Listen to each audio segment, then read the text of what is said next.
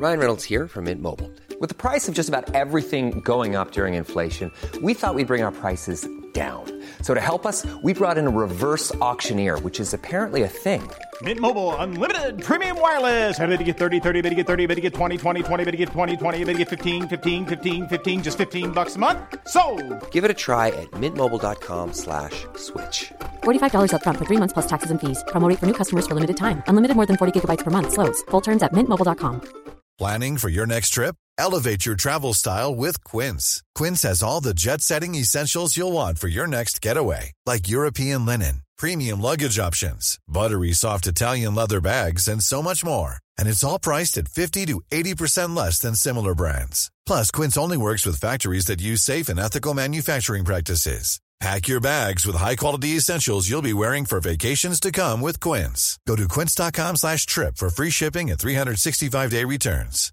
One size fits all seemed like a good idea for clothes Nice dress. Uh, it's a it's a t-shirt. until you tried it on. Same goes for your healthcare. That's why United Healthcare offers a variety of flexible, budget friendly coverage for medical, vision, dental, and more. So, whether you're between jobs, coming off a parent's plan, or even missed open enrollment, you can find the plan that fits you best. Find out more about United Healthcare coverage at uh1.com. That's uh1.com. Hi, I'm Daniel, founder of Pretty Litter. Cats and cat owners deserve better than any old fashioned litter. That's why I teamed up with scientists and veterinarians to create Pretty Litter. Its innovative crystal formula has superior odor control and weighs up to 80% less than clay litter. Pretty Litter even monitors health by changing colors to help detect early signs of potential illness. It's the world's smartest kitty litter. Go to prettylitter.com and use code ACAST for 20% off your first order and a free cat toy. Terms and conditions apply. See site for details. Hi, I'm Daniel, founder of Pretty Litter. Cats and cat owners deserve better than any old fashioned litter. That's why I teamed up with scientists and veterinarians to create Pretty Litter. Its innovative crystal formula has superior odor control and weighs up to 80% less than clay litter. Pretty Litter even monitors health by changing colors to help detect early signs of potential illness. It's the world's smartest kitty litter.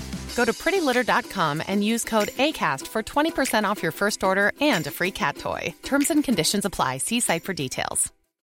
Millions of people have lost weight with personalized plans from Noom, like Evan, who can't stand salads and still lost 50 pounds.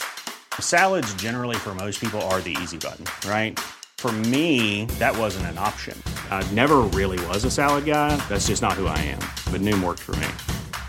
Get your personalized plan today at Noom.com. Real Noom user compensated to provide their story. In four weeks, the typical Noom user can expect to lose one to two pounds per week. Individual results may vary. The following is a presentation of the Force Center podcast feed.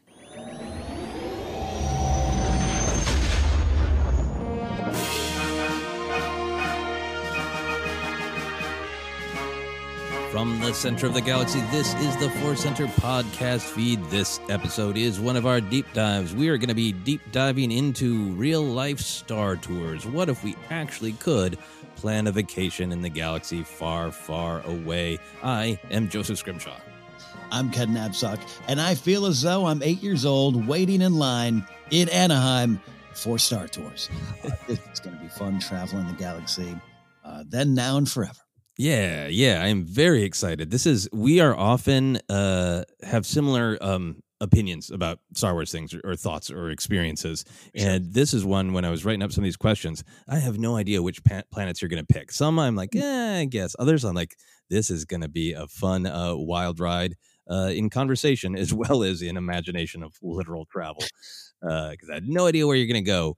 Uh, but right now, here's where we're going to go a transition. We're going to let you know that uh, today's podcast is brought to you by Audible. Get a free audiobook download and 30 day free trial at audibletrial.com slash force center. Over 180,000 titles to choose from for your iPhone, Android, Kindle, or MP3 player. This week, we are recommending Victory's Price by Alexander Freed, the third book in the Alphabet Squadron trilogy. We're going to be digging into that one in a couple weeks. So if you want to be all caught up, you can listen to it by downloading your free audio book. You can do that at audibletrial.com slash force center. Again, that's audibletrial.com slash force center for your free audio book. But our tour of recommendations and offers is not over. We have another one to visit, right, Ken?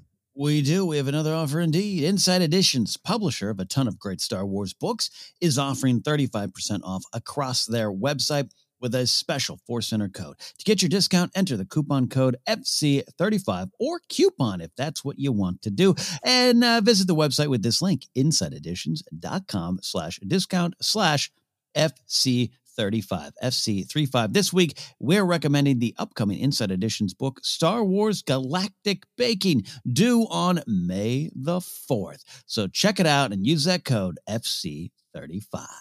Joseph, you a coupon guy or a coupon guy? I am a, uh, I think a sudden panic before I say the word guy, trying to decide coupon.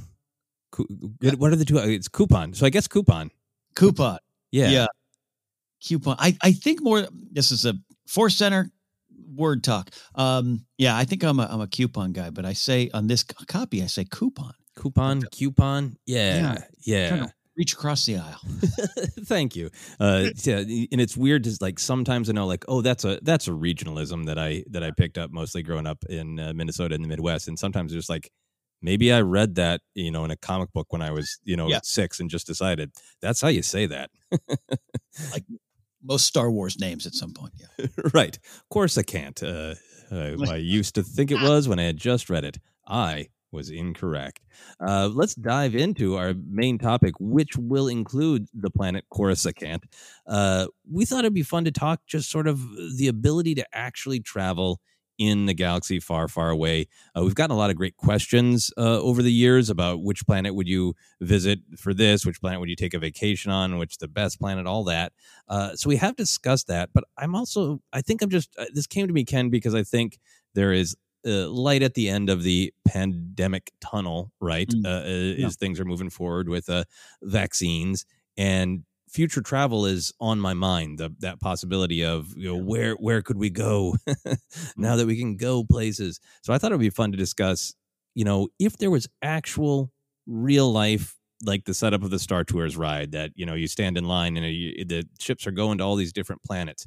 If we could visit different Star Wars planets, do specific tourist activities, you know, which planets would have uh, tours and museums? Where would we go camping? Where would we just want to be away from everybody? Where would we want to dive into the culture? All that stuff. Um, and, and really approaching it from an honest perspective, because sometimes you'd be like, "Yeah, I want to go to Mustafar." Like, no, I don't. it's terrifying. In reality, no, I don't.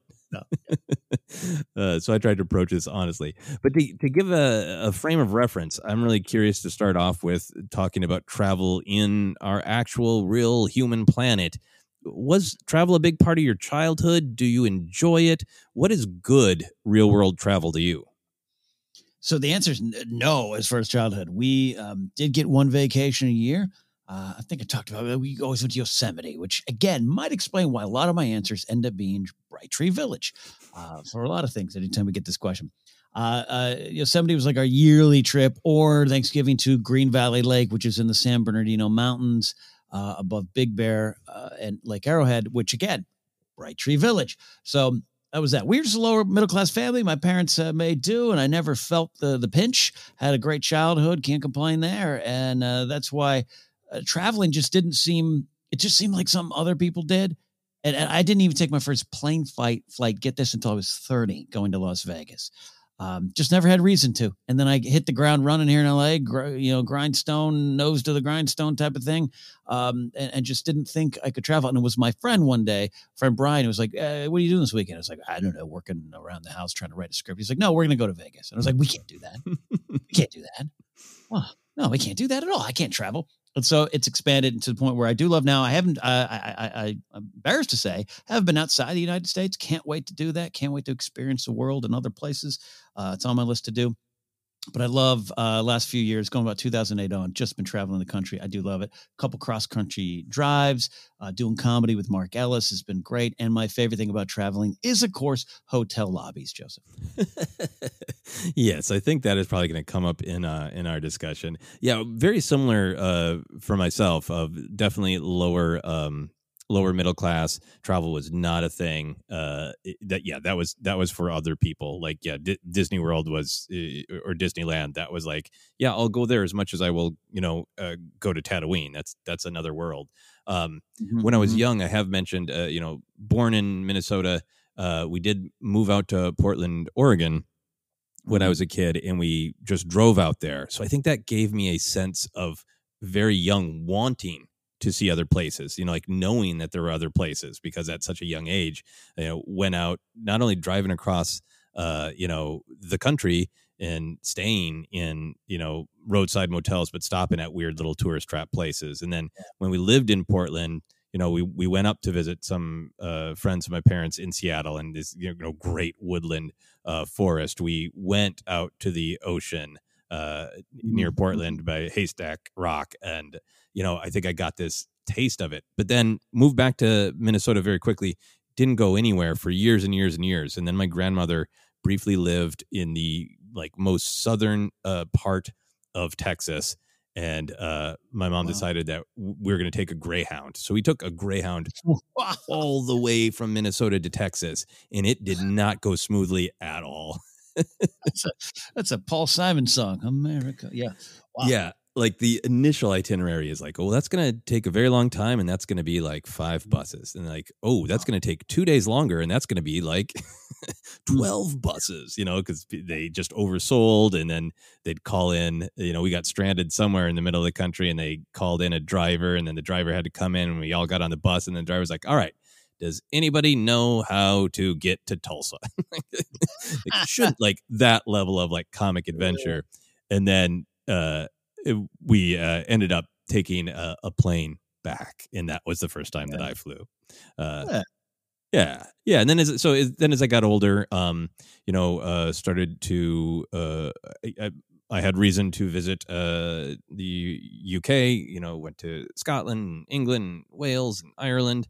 Uh, went to Paris. Uh, lived in the UK for uh, three months uh, with my then fiance, now wife, uh, Sarah, when she was going to school there, and then uh, you know started traveling more for conventions and that's a different kind of travel right where it, it really is sometimes you see a little bit of the city if you uh, make a point of it but other than that it's just getting really used to the the grind of the airport and the joys of the hotels and convention centers it's it's a thing. I think uh, I always cite this. Uh, I think one of our early connections, just you and I, just holding court in a hotel lobby bar in Vegas, and just going, "Yeah, I like this, Joseph guy. You get this is what I like to do."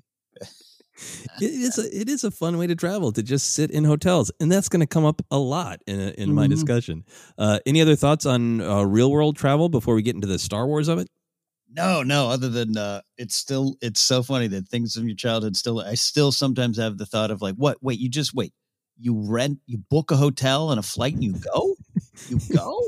you just choose that that's allowed yeah yeah i think the last thing for me is i I- i just i think a lot about the the duality that i think we have as humans of craving both comfort and adventure Mhm. and I, it- it's interesting that travel can be either of those things, right? You can go to some place that's really different from your culture, where you don't even uh, talk the language, or you can go to somewhere remote and do something really physically challenging and arduous. Or it can be about like I'm going to somewhere beautiful. I don't do any of the dishes. I order food to my room. It, like travel can either be, you know, absolute adventure or absolute comfort. And Mm. that's one of the things I'm interested to see what comes up in our discussion of which Star Wars planets we go to. Do we lean towards, are we craving, you know, being pampered on Naboo, you know, Yeah. or, you know, going, you know, parasailing on Kashyyyk, you know? Oh, that's awesome. Oh, this is gonna be fun. Yeah, excellent. Very excited to get into it. Um, the other thing I wanted to talk about before we start listing our planets is just the Star Wars actual relationship with travel. I was Yeah. thinking about how, in some ways, the actual narrative of Star Wars is a travelogue. It is often characters going from planet to planet. But in particular, I look back at that trailer that you and I have talked about a, a decent amount. It's from 1976. It's one of the you know original Star Wars trailers that really frames Star Wars as travel in the text. You know, it's just it's just clips of you know A New Hope, and even now knowing the film so well, like uh, some of them don't have ADR yet, and it's an actual clunk of a stormtrooper falling over. You know, it's it's so early, but the text is really clear, right? The voiceover says, "An adventure unlike anything on your planet." It's an mm-hmm. epic of heroes and villains and aliens from a thousand worlds, a billion years in the making, and it's coming to your galaxy this summer. There's such a framing that watching Star Wars is travel, that you're mm-hmm. traveling to somewhere just bizarre and different, and to even you know comprehend it, it has to come to our galaxy this summer. Is that important to Star Wars to you? Do you still think of Star Wars as as travel, as adventure, as exploration into the unknown? I, I absolutely really do. And I think that's one of the things I love about Rise of Skywalker. And one of the things I do love about uh, the sequel era is getting to see and read about, let's not uh, forget some of the wonderful new planets and novels, uh, just getting to see more of the galaxy. Yeah, go, I'm going back to the 2014 Force Awakens teaser trailer. We saw sand and sand dunes, and we all went Tatooine. That's not a far with Star Wars films, not a far reach. Uh, Tatooine shows up a lot. I gotta tell you, I've always secretly and not so secretly really enjoyed that that wasn't Tatooine. It was a completely other planet, new planet, and I get excited. And I just doesn't mean I like I, I you know would I've wanted to spend a little more time on Endor in Rise of Skywalker. Yeah, in fact, remember we were so excited, we were convinced that was a a Pathfinder Rebel helmet that Rey had dropped uh, in, in in yes training sequence. We were really convinced. We we were so we we thought we heard Ewoks in the background, uh, at least the birds of Endor. Would I have enjoyed that? Yes, hundred percent. But I don't need a what if myself out of the joy of it because uh, all the new planets in Rise of Skywalker just uh, introduced me to so many different parts of the galaxy. It sounds like I'm being cheesy. It sounds like I'm just taking my heart in my sleeve for the sake of it, uh, of the conversation. No, I really love. Now I'm so used to even in Mandalorian. Ooh, snow? Is it Ilum? That'd be cool. But no, I bet it's something new we've never seen. And look what we got to experience when we got to go to that ice planet in, in the second episode of the second season of Mandalorian. Something just crazy. So yeah, I still see it as that. I still think it's key to the story. Yeah, I, I love that you're bringing up Rise of Skywalker because I think uh, another way that Rise of Skywalker tries to reconnect to that vibe is that um, the light speed skipping, right? And Mhm. you don't know exactly what it's a strange reflective planet and it spires and green smoky, you know, with a monster, and you just kind of don't know what it is. In that idea that this galaxy is so huge and so endless. Um, I think sometimes Star Wars eh, has lost a little bit of that eh, exploration of the unknown, partially just because we're very familiar with Star Wars, and uh, often when we see tan, you know, sand, you know what, it is Tatooine, uh, and also, you know, in comparison to 1976 when this trailer was coming out, you know, seeing exotic genre worlds is not as rare as it was then. So I think all those things add up to like sometimes that vibe isn't isn't there as much but I always think it's there in the in the storytelling, right? Even Mhm. going to like Phantom Menace, when I was putting this together, I started to think about Anakin's staring up at the the stars and asking Qui Gon if they all have systems and has anyone been to all of them? And he says, "I want to be the first one to see them all." And I normally focus on that line because my mind always fills in and it slaughter many people there. Um, but uh, you know, going away from the joke to the spirit of that, that there is that spirit in Star Wars of uh, hey, home is great, home matters, but I want to get out and see everything there is uh, to be seen, and that real spirit of adventure. That travel is a part of Star Wars's key spirit of adventure. It's very much, you know, very much. I, I can't, you know, I want every time I see the Falcon, you just want to go to a new new spot. Yeah, yeah. So let's go then to some new spots. Um, I I wrestled with how to set this up, Ken, because you know sometimes we do some longer episodes. Sure, I've heard, I've heard. and sometimes those episodes get long because I'm really trying to be a completist and not uh, leave anything out. Uh, Sure. There's so many planets in Star Wars. Uh, we are going to cover the big ones.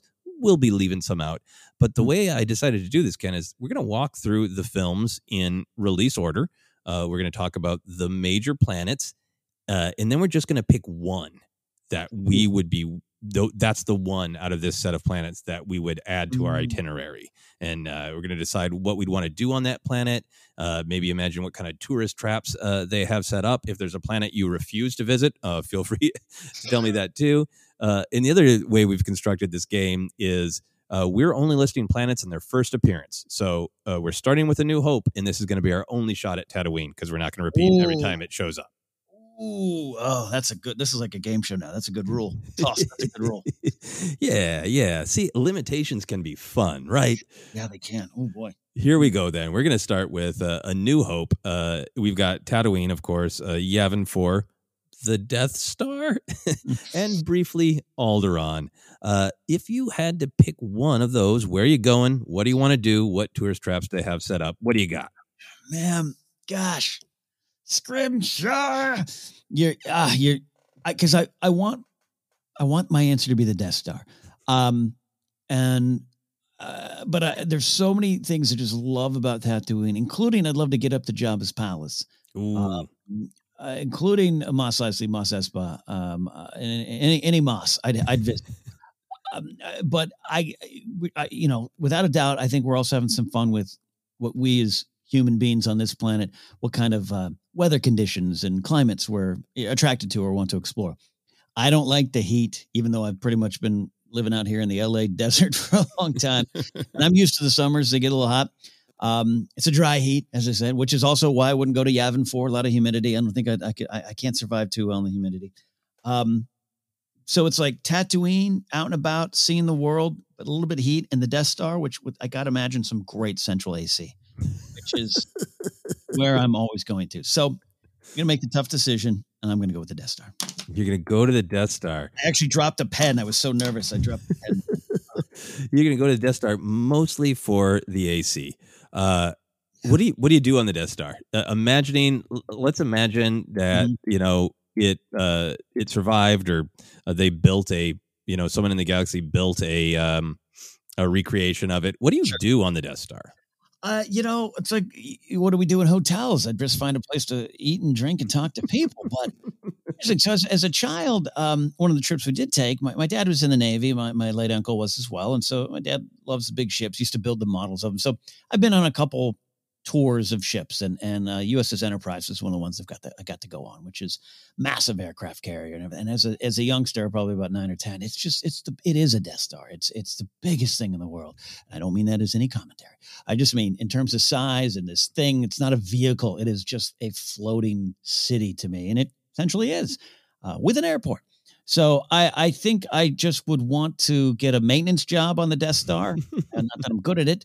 Uh, maybe work in the kitchen and just kind of exist and live in this kind of um, weird kind of uh, portable infrastructure that's just going along the galaxy, fully functional, uh, and experiencing just uh, it's a planet. I mean, I always talk about the Claudia Gray Lost Stars explanation of there's some stormtroopers and, and, personnel who did not know the Death Star blew up Alderaan, even though they were on it because they were like on the other side. Not they're not using. We can't use that as an excuse, but just like they didn't. I don't know. We flew to location. Something happened. Something shook. We don't know. We were. I was down in the mess hall. yeah, I want no. to experience the enormity of of this facility. Okay, I love what you're saying because I, I, hear you saying kind of two th- two things. One is this sort of like um tour the technological terror like uh to just really actually like walk through and like here's the nuts and bolts here's this impressive thing uh we built right yeah. uh that that's the real tourism but then you're also talking about of like it's a giant efficient uh let's say evil yeah. uh, floating hotel where you could just be like look they they've got a starbucks mm-hmm. i just mm-hmm. live here yeah yeah just want to live there Death Star is a long stay motel. That's your first stop. I love it. This was really, really hard, but I had to wrestle with that reality of how what I actually enjoy when I travel. And there's a part of me is like Tatooine, oh, but the heat and the travel mm-hmm. and the discomfort. Uh, you know, I know uh, we don't spend quality time on the surface, but I'm counting Alderaan is appearing. It appears and then it disappears. Um, I would absolutely go to Alderaan, right? There's so many descriptions yeah. in the books about its culture. And one of the things I love doing is going to uh, art museums or uh, writer museums. Uh, we went, my wife and I uh, went to both uh, Edinburgh and Dublin, kind of one mm. right after the other, and they both have writer museums. And it's just such a great way to start understanding how the place sees itself. Like, you know, it's mm-hmm. what does its favorite children write about it, you know? Uh, I love going to art museums, and I know Alderaan would have great art museums. And then I'm going to be honest, uh, you know, one of the things that I like to do when traveling is just have a little drink. So the mm. idea that I could go to an Alderaanian art museum and then have a big, big glass of Tanqueray mm. uh, that's honestly where I'm going to go. Oh, hear me out here. This is a total uh, Southern California Force Center co- uh, conversation point. Alder, Alderaan, a little bit like going up to the Getty Center. it is. It is. Uh, yeah. Well, my wife and I took a trip up to the Solvang, the the Dutch town, and that's it's uh just this weird, uh, just but very very pleasant community, and it's a tourist stop, and it has a ton of wine tastings, and yeah, like uh, let's uh look at uh this this uh, fun community. Go to a little bookstore, drink some wine. I'll do that on Alderaan. Yeah. And then get out before the getting's good. Yes. Uh, but yeah. Um, yeah, that's that's it's such a I love the, the second you get to spend it in Revenge of the Sith. I just I was like, oh, so that's what it is. And It's like, so beautiful. Yeah, and I know some people going to Alderaan and be like, "Yeah, I'm going to climb a mountain." I'll be, "That's cool." Sure. I'm going to look at a painting of somebody else climbing the mountain. Yeah. Same. uh, some of these answers, I think, uh, there'll be a theme coming out of them. Uh, but let's move on to on our travelogue to Empire Strikes Back. We have Hoth, uh, Bespin slash Cloud City. Probably can't literally visit Bespin. Wouldn't be safe. What with the gas giant and all. And then, of course, Dagobah. Ken, which one are you picking, and what are you doing? I love the cold. I love the cold. You want to put me in a ski lodge? I don't want to ski. I just want to sit there drinking hot chocolate. um, but Hoth, like, I, I, I- look. The answer is Cloud City. Let's just just just cut to the chase. The answer is Cloud City. Good urban environment. I think uh, Lando brought some absolute uh, style and charm to that place. Uh, I love we, the Empire Special Edition version is even better, but uh, the original one in 1980 isn't bad itself. Like I, I just like it. You and I've talked about it. Love roll, rolling around in Battlefront games and that. Dagobah, nope, nope. Just I, you know, I can't. There's just too many things, too many things. I would never leave the hut. Um, Hoth, it's not. It's too cold. Maybe. I, I, I just there's. It's, it's just too cold. It's not. That's not a ski lodge. That's an experience. Yeah. No, it is. It is uh, a survivalist's dream. Apparently. Uh yeah no i i can't do hoth myself because i have lived in in extreme cold growing up in minnesota which runs both extremely cold extremely hot and almost nothing in between. Uh so i, I couldn't do hoth. Uh dagobah you know this is this is what's fun about this because you know if, if you're picturing yourself as a Jedi, as an adventurer in the the galaxy of Star Wars. Like, yeah, I want to go to Dagobah. Yeah, I want to go to the the cave uh, and and see and confront myself. Like, th- no, I don't want to. I don't want to confront myself in a nightmare tree while a snake crawls over all over me. That's not a pleasant uh, real world vacation. So yeah, I'm going to Cloud City. Um, you know That's what? I go ahead. Sorry. No, that's just therapy. Dagobah's just therapy. I'll, I'll go to therapy. I don't want. I don't need to go to a mud bog to do it. uh, Dagobah, slimy mudhole therapy planet. This is. yeah, uh, Cloud City. You know, I love all of those sculptures. I uh, those big freestanding sculptures that are in the background. Uh, I picture myself taking selfies with those. Maybe you catch Vader walking in the background. Mhm, Uh, mhm. but I love the way it's been fleshed out. Is like it's a it's a city. I mean, it, it's it's you know got a function uh, of mining Tibanna gas, uh, but it is a city with like uh, shopping, and it feels like Mm. what if uh, the Mall of America, also from uh, my home uh, of Minnesota, was just absolutely gorgeous. you know, and you could go to see, you know, the new Hollow movie, and then you Yeah. could go, uh, you know, pick out uh, some clothes or a high end souvenir. I'm going to get this, you know, really nice uh, glass plate to, to Mm. give as a gift to somebody for the holidays.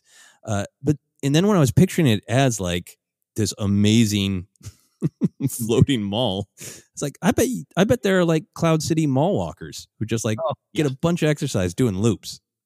You know, the hundred percent. And then, by the way, they get mad at you if you take the parking spots close to the mall at five in the morning because they have to walk farther.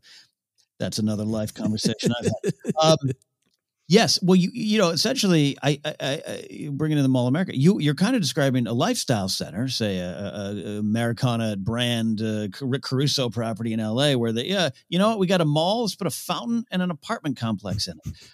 And I've always secretly kind of wanted to live in one of those. I'm so fascinated by that when I go the, there, and it's just like, yeah, these apartments just looking out on a bunch of people shopping. shopping.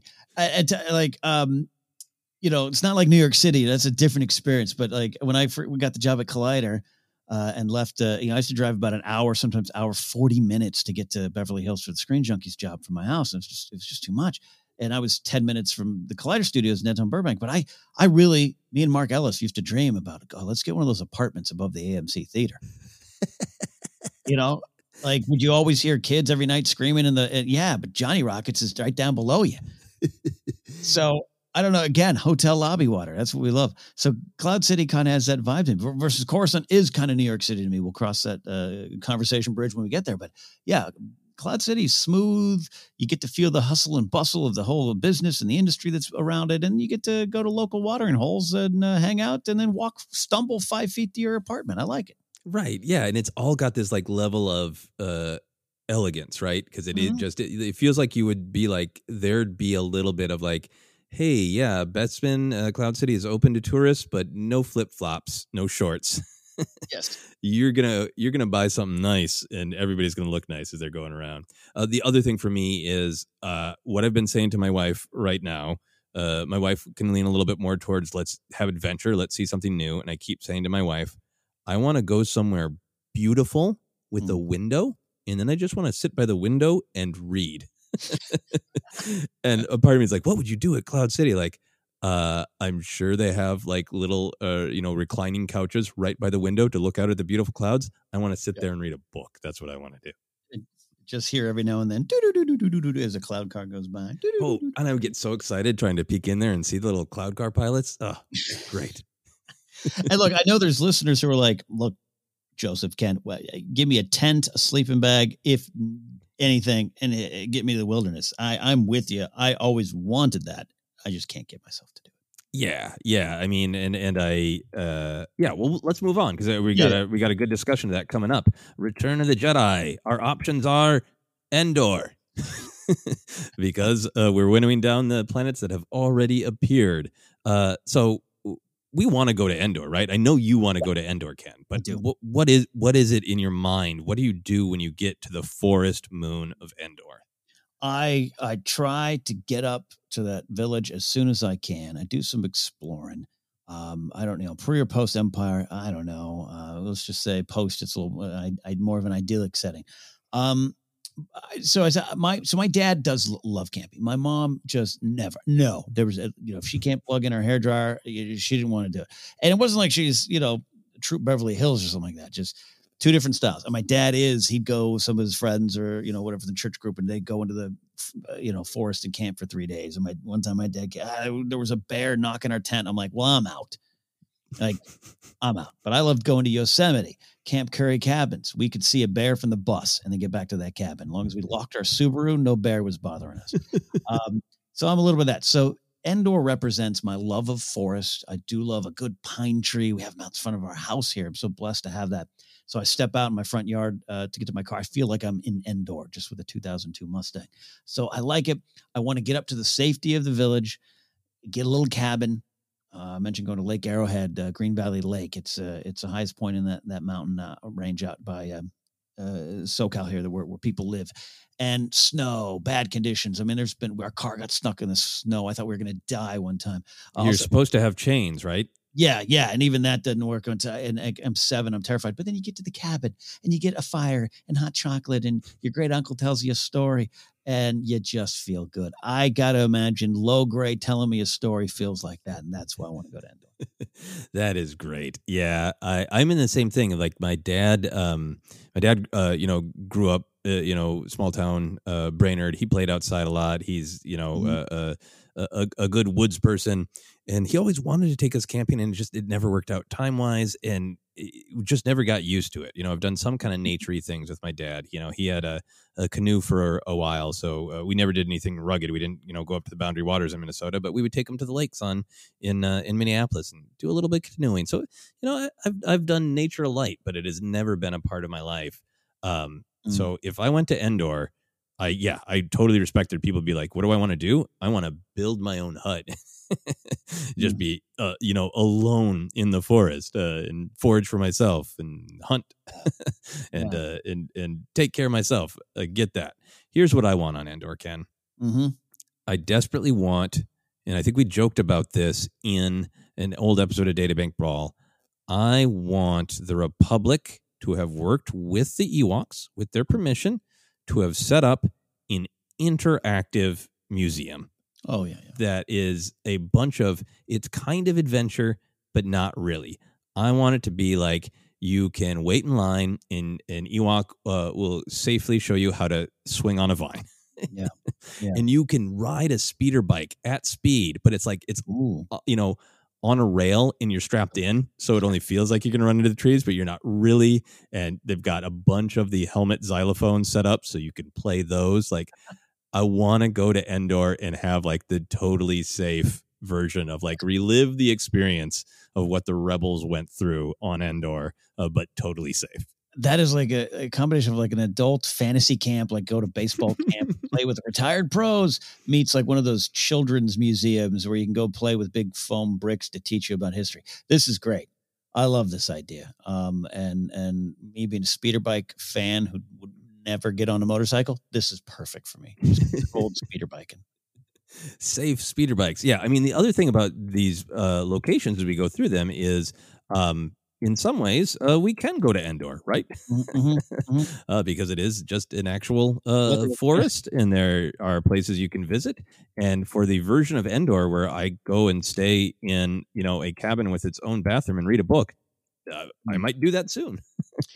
yeah, no, I, I, was always obsessed with that idea as a kid of, um, you know, getting that behind the first behind the scenes magazine I got, and it was like Crescent City, and my mom dad going, "Oh yeah, that's up uh, up at the five. You know, remember when we took that trip to you know Corvallis, Oregon? That's right. Uh, like, what do you mean it's real? Why aren't we there now every day? Yeah, yeah, and that's that's such a great push pull of like you can't visit Felucia. Yeah, you can yeah. kind of visit the forest moon of Endor. Do you uh, do you think total in canon uh, question here? Do you think there is some sort of memorial set up? around like the bunker or the or any anything you know that they turned some of the that war torn part of uh, uh, the village area into into memorial yeah i mean i think to me is it's definitely something that we've joked about over the years and i think it, there is like a jokey version of it but i think there is a a, a, a way that that really makes sense in star mm. wars mm-hmm. of um you know some people like mon mothma and leia understanding the power of storytelling and mm-hmm. you know the empire has been a place of propaganda right uh, so it is important for them even in i mean we do have some of it like they uh, uh, isn't it the the their statues are being erected at the end of um it's the aftermath right mm, yeah that would make sense yeah yeah been a bit been a bit for me those details uh, yeah, yeah i think both aftermath and bloodline have an element of we're unveiling something to celebrate. You know, in, in Coruscant yeah. is clearly loaded with uh, things that are that are symbols of the past. So there's the super jokey version of like there's historic plaques that say here's where Chewie took the ATST, but right. then there is that much more in galaxy version of that that makes sense of like something important here happened here and we're, we're going to tell the true story you know of yeah. you know of, of you know honor the ewoks you know yeah, and you know, and, and look, uh, Chirpa is nothing if not just inventive, and you've and and take you know takes good advantage. I bet there's a gift shop there. you know, swing up there, gift shop, get yourself like a hollowed out mug. You know. Oh yeah, and uh, everybody just like, ah, those Ewoks are so capitalist. just capitalist Ewoks just cashing in on their own cuteness. Yeah, yeah, yeah. All right, we're going to move out of the original trilogy into the prequel trilogy. We are going to the Phantom Menace. Again, we've already been to Tatooine, uh, so we have Naboo and Coruscant. That's mm. a hard choice, Ken. Got to pick one or the other. Where you going? What you doing? Ooh, your rules are good. They're harsh, but they're good. I got to tell you, ah, oh, man, sir Naboo's the spot, right? We all want to retire to Naboo. We every podcast you get that que- question so many times. I, uh, but I love Coruscant. I just love it, man. I, I you know I don't want to. I don't know if I'll ever live in Manhattan, but I love going there, including Times Square, where I'm not supposed to go because it's touristy. I get it. I get it. Doesn't matter to me. I love the lights. I love the buzz. I love a bar at four in the morning. I want to go to Dexter's Diner. This is why we mention it all the time. I'm going Coruscant. Yeah, I went through the same process of like, yeah, Naboo is the answer to like, oh no, but seriously, yeah, don't you want to go to Lake Country? Come on. Um, Yeah. But I feel like in, in my own uh, itinerary here, I'm getting a little bit that vibe of the the art and the culture and the history Mm-hmm. of Alderaan. Not that they're the same, but I I gotta go to Coruscant, right? I mean, I am ultimately. Uh, I, I've lived in very small towns. I lived in mid-sized towns, but I'm ultimately a, a city person. I Mm-hmm. just I'm really fascinated and electrified by all these different ideas, all these different, you know, all this different architecture and all these different people uh, living together. And how do you make uh, if if there are eight bars within two blocks? How do you make this bar special? What makes the magic of it? Like I just I love the whole city vibe. So I gotta see a Coruscant. The whole uh, city is one. The whole big planet's one city. Gotta go to it. Um, What would you do on Coruscant? Um, you know, I here's what I would do. I would um I would get my feet on the ground or my feet in a speeder and just kind of get the lay of the land. Would I want to go down to thirteen thirteen? No, I I tempt myself, but you know, I'm sure up front and in, in your face, that's maybe not the best area to go down. But I would I would explore enough, um, and uh, explore enough to feel as though I could survive as a local. Uh, um, I think that's kind of a lot of travelers. That's what you, you love doing. It's it's the um, uh, appeal of the, of the late great Anthony Bourdain, right? Just kind of hit the ground and find the people, find the food, find the culture, and that's what I love about New York. I, I very quickly, once I finally got there late in life, it was like, when I'm here, I'm going to go to Times Square. I'm going to get myself a Times Square hot dog, but I, I also don't want to completely stand out. I want to feel like I'm here, and there, there, there. That way, you can experience a lot more of it. That's what I would try to do in Coruscant. Uh, I would get, get a little spot, kind of find out where to go, and then just kind of live. Yeah, no, that's great. Uh, I would do the same thing. I would want to see tourist Coruscant and you know, quote unquote, real Coruscant. So you know, if the Jedi Temple is doing tours, uh, oh, that's that's my first stop. That's that's what I'm there for, right? That's the whole thing. I gotta see that Jedi Temple if they'll if they'll let me, and you know, actually uh, walk through and, and you know, do some reading in the archives, take some selfies. Yeah. in the in the Jedi Council chamber. Probably not allowed. Uh, but gotta gotta do the tourist stuff. Um, and then uh, Coruscant, uh, I think because it has the, the storytelling is it has these many layers, the old and the new.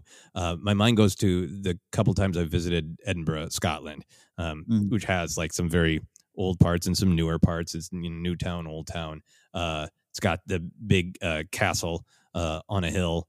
And the first time I went to Edinburgh, went up to the castle, which is obviously it's a it's a tourist uh, location, and then went to a not touristy pub, just a pub, and you know uh, a friendly person, uh, but a a person from Edinburgh who'd uh, had a few uh, drinks.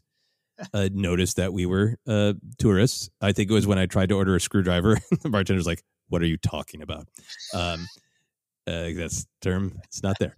Uh, and they were they were tipsy, but they were very friendly. Like you're tourists, aren't you? I'm like, oh yeah. And you're like, did you go to the castle? and you're like, yeah. And she was like, well, that's not the real Edinburgh experience. I was like, okay, cool. What's what's the real Edinburgh experience? Uh, and she held her whiskey up in the air and said, getting pissed.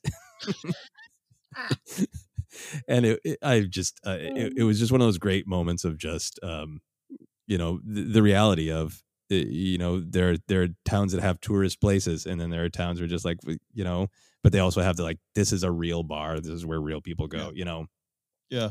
and I know Coruscant would be like that, right? So I would love to go to like the this is the the themed uh bar. Oh, did you stay at the Jedi bar and with the, all the themes? And oh, did you you know have the the beer that comes out of the light that you drink out of the lightsaber glass, you tourist? But then you could go to somewhere that's just like no, these are just uh, people who you know work, Yeah. you know, live. Uh, and it just going from place to place doing their thing and you're having a real drink with the real people of Coruscant.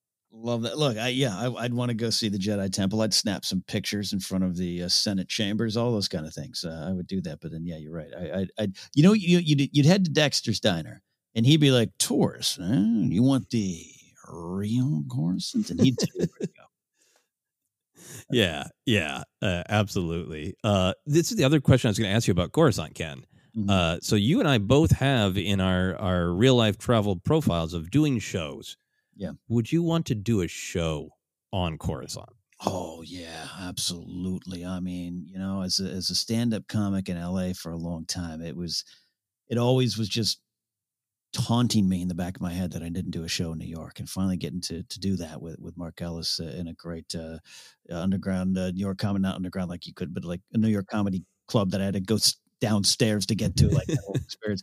Uh, it just was something special and and the city does have that vibe and and I got to imagine Coruscant uh, d- you know it's just a little scary but it's high energy and it feels good when you do it and uh, that's what I, I sign me up sign me up Absolutely. I want to do a, I want to do stand up uh, in the back room of the Outlander Club. oh yeah that would be great fun. Move on to Attack of the Clones. Uh, for new planets, we got Geonosis and Camino. Uh, which one do you pick there? Look the the, the answer is Camino. Uh, number one, I just love rain. It's been kind of raining off and on here today as we record, so I love that. I do love rain. Uh, Camino might be a lot of rain. Um, uh, you're someone who's experienced a lot of weather in one spot in your life, Joseph. Um, but uh, Geno, so I love Geonosis. I I love uh, going around Battlefront 2. That's one of my favorite maps. I think it's a, I'm fascinated with that whole culture. And you and I getting to to dig in a little bit to uh, uh, to the culture and the and the people and the poggles and the lessers of uh, Geonosis. It's fascinating and and, and they're bug like and and you can easily overlook them, but they're so smart and they're so inventive and dangerous. I just don't. I I think if we're talking about you know this isn't Ken from Burbank going. This is like Ken Zuck from you know the Outer Rim. I don't think I'd be. I don't think they'd want me there. I don't know if I I disagree with him on that, and I just I might have to read about it. And Camino, it's exotic. It's it's it's urban as well. You got it's uh got a big city center there inside those domes. Um, and not a lot to do there, I wouldn't think, but I'd have to go Camino. Yeah, same same thing with me. I feel like Geonosis is fun to visit in on screen and on video games, but that's really rough in it. That's rough. that's like that's the version of travel where you prove something to yourself of like, yep, I uh there are some hostile creatures that probably don't want me there. Um there is a small possibility a worm will crawl up my nose.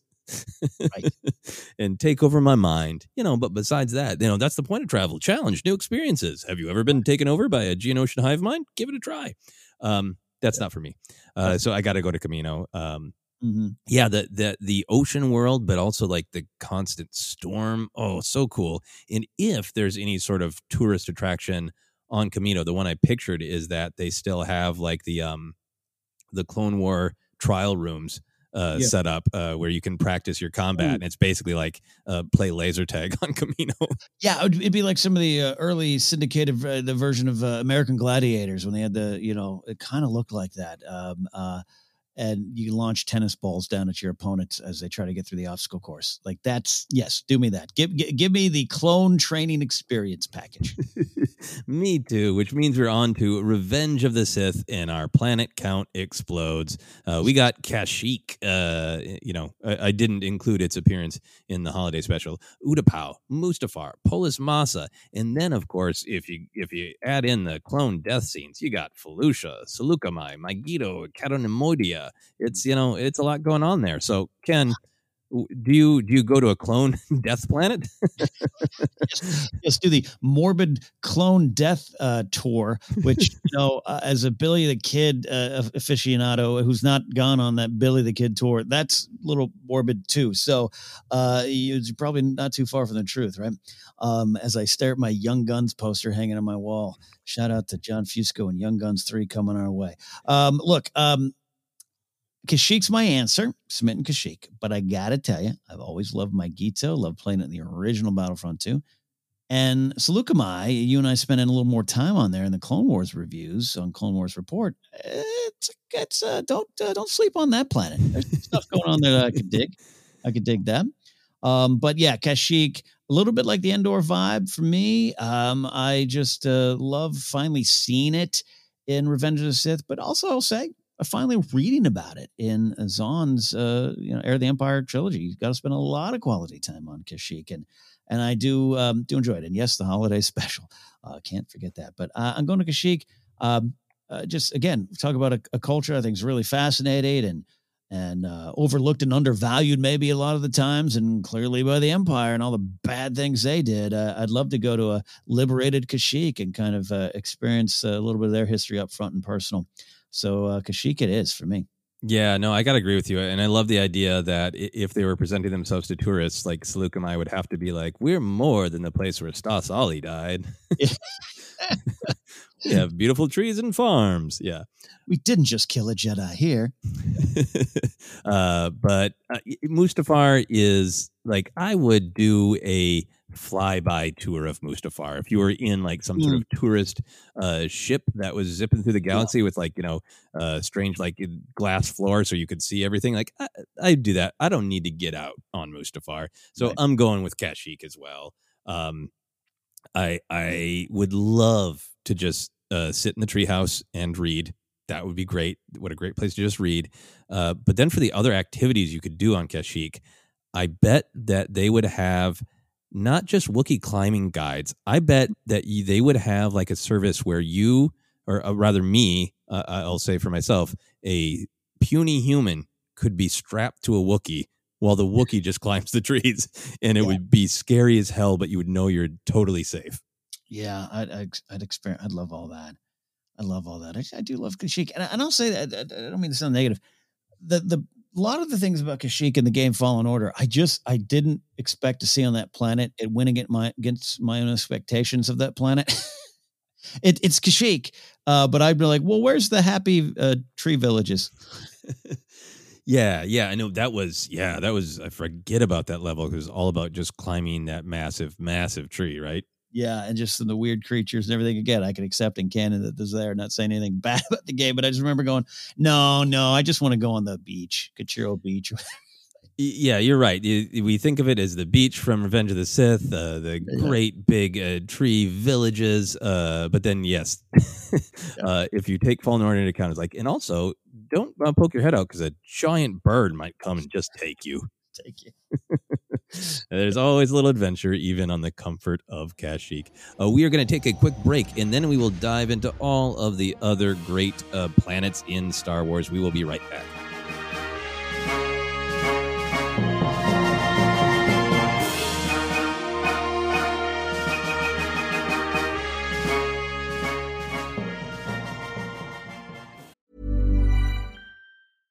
Hey, I'm Ryan Reynolds. At Mint Mobile, we like to do the opposite of what Big Wireless does. They charge you a lot, we charge you a little. So naturally, when they announced they'd be raising their prices due to inflation, we decided to deflate our prices due to not hating you.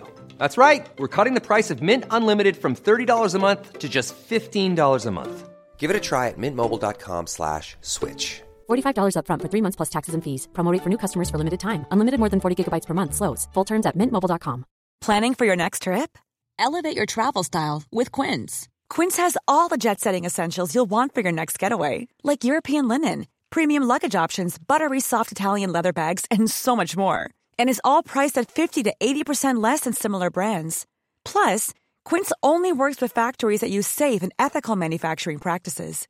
Pack your bags with high-quality essentials you'll be wearing for vacations to come with Quince. Go to quince.com slash pack for free shipping and 365-day returns. Ever catch yourself eating the same flavorless dinner three days in a row? Dreaming of something better? Well, HelloFresh is your guilt-free dream come true, baby. It's me, Keke Palmer. Let's wake up those taste buds with hot, juicy pecan-crusted chicken or garlic butter shrimp scampi. Mm. Hello Fresh. Stop dreaming of all the delicious possibilities and dig in at HelloFresh.com. Let's get this dinner party started. One size fits all seemed like a good idea for clothes. Nice dress. Uh, it's a it's a t-shirt. Until you tried it on. Same goes for your health care. That's why United Healthcare offers a variety of flexible, budget friendly coverage for medical, vision, dental, and more. So, whether you're between jobs, coming off a parent's plan, or even missed open enrollment, you can find the plan that fits you best. Find out more about United Healthcare coverage at uh1.com. That's uh1.com. Millions of people have lost weight with personalized plans from Noom, like Evan, who can't stand salads and still lost 50 pounds. Salads, generally, for most people, are the easy button, right? For me, that wasn't an option. I never really was a salad guy. That's just not who I am. But Noom worked for me. Get your personalized plan today at Noom.com. Real Noom user compensated to provide their story. In four weeks, the typical Noom user can expect to lose one to two pounds per week. Individual results may vary. Quality sleep is essential. That's why the Sleep Number Smart Bed is designed for your ever evolving sleep needs. Need a bed that's firmer or softer on either side? Helps you sleep at a comfortable temperature? Sleep Number Smart Beds let you individualize your comfort so you sleep better together. JD Power ranks Sleep Number number 1 in customer satisfaction with mattresses purchased in-store. And now, save 50% on the Sleep Number limited edition Smart Bed for a limited time. For JD Power 2023 award information, visit jdpower.com/awards. Only at a Sleep Number store or sleepnumber.com.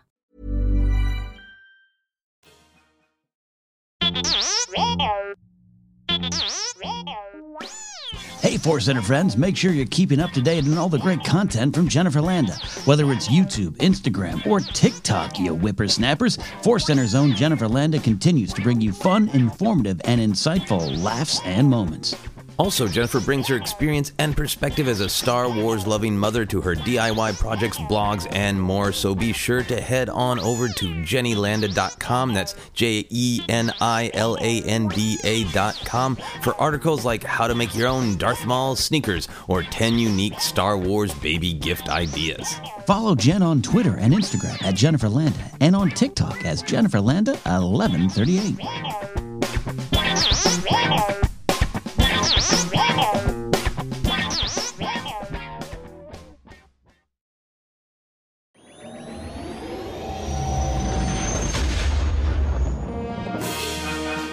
We are back to finish our tour of planets in Star Wars, brutally forcing ourselves to pick just one from uh, different films.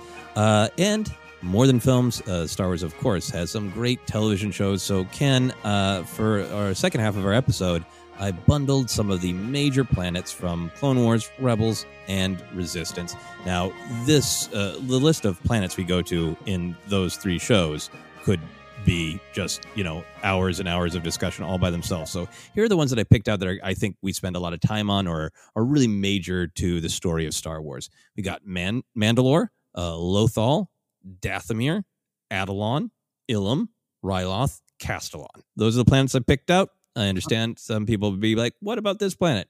Uh, but for the sake of argument, those are the ones that I picked out. What, uh, which planet do you pick out of those?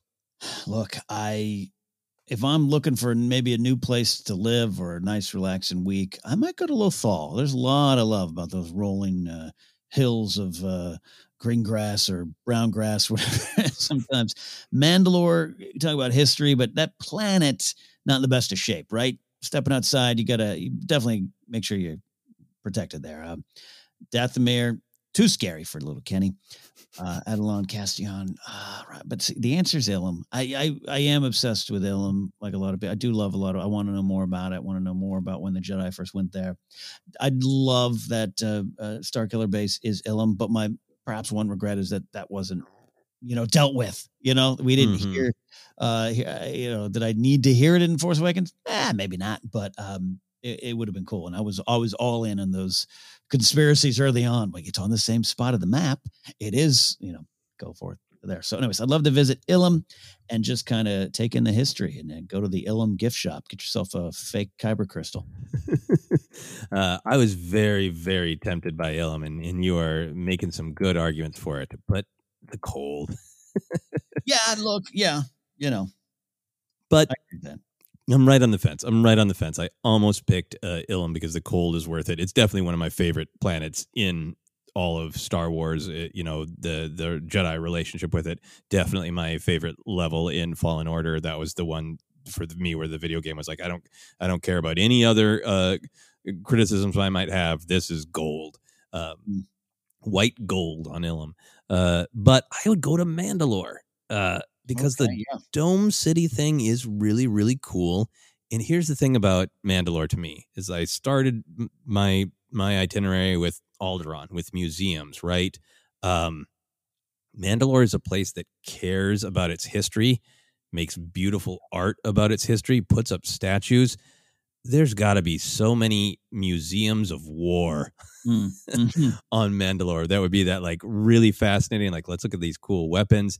Here's this one panel that's this about this brutal conflict where this many people died. Here's, uh, you know, how it happened. Here's the strategy of uh, this clan in this battle.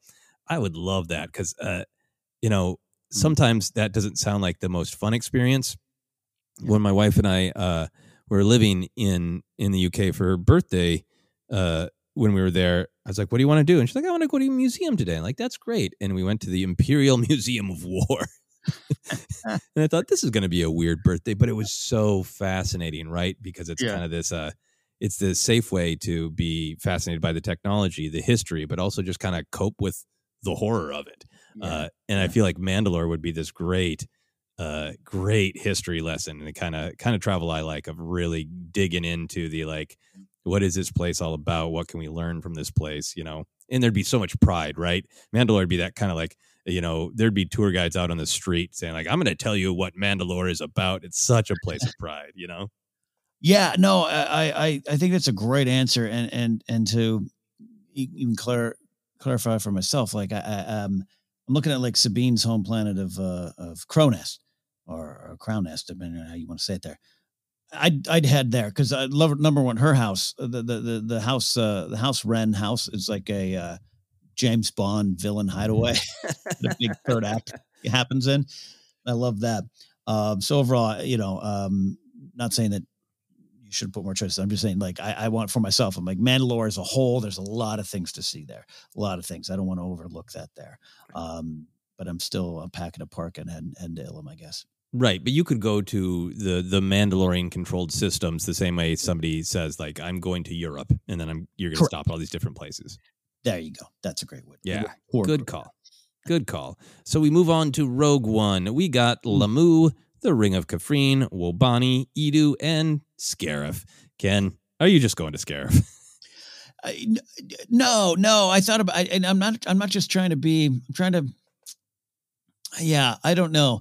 Um, I'm not trying to be contradictory here. Uh, I, I think I might go to Lamu, but here's here's what. So Scarif is is. If, look, if I'm a stormtrooper, do I, I'm heading there. I, mean, I want to work hard for that uh, assignment. Um, that that's what I want to do. Um, I and again, I've said before, I grew up uh, a mile from the beach, could see the beach from my house, but my beach was you might have had uh, swim trunks on, but you also had a hoodie. So Scarif's is almost is almost too beautiful for me. Silly. Um, we've had a lot of great databank brawls there.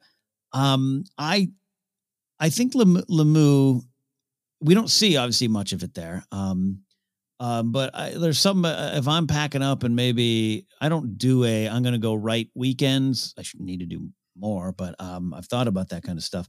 Um, but I I think I'd head there. Wobani, no, Eadu. I love the red rain, but that's that's not a inviting surface. At least what we see. Ring of Kaf- Kafrene's interesting because having said all these wonderful things about Coruscant, what we see of that city, that's almost where where the small town boy in me turns down the wrong street in Manhattan is like, oh, this isn't home. Uh, Ring Ring of Kafrene has a little rough edges there, you know, which uh, I would love to experience. I don't want to change it, but I don't think I'd spend time too much time there. But Lemu, of these choices, I'm going to go out left field. I'm going to take that idyllic, quiet uh, uh, place to just kind of relax and focus and get away from Krennic. Yeah, Lah'mu is really a place to recenter, right? Just spend Yeah. quality time with your loved ones, you know, make a nice stew, read a book in the evening, kick back. I'm sure the sunset's beautiful. Yeah. Is it super exciting? No, but that's the point. I don't need.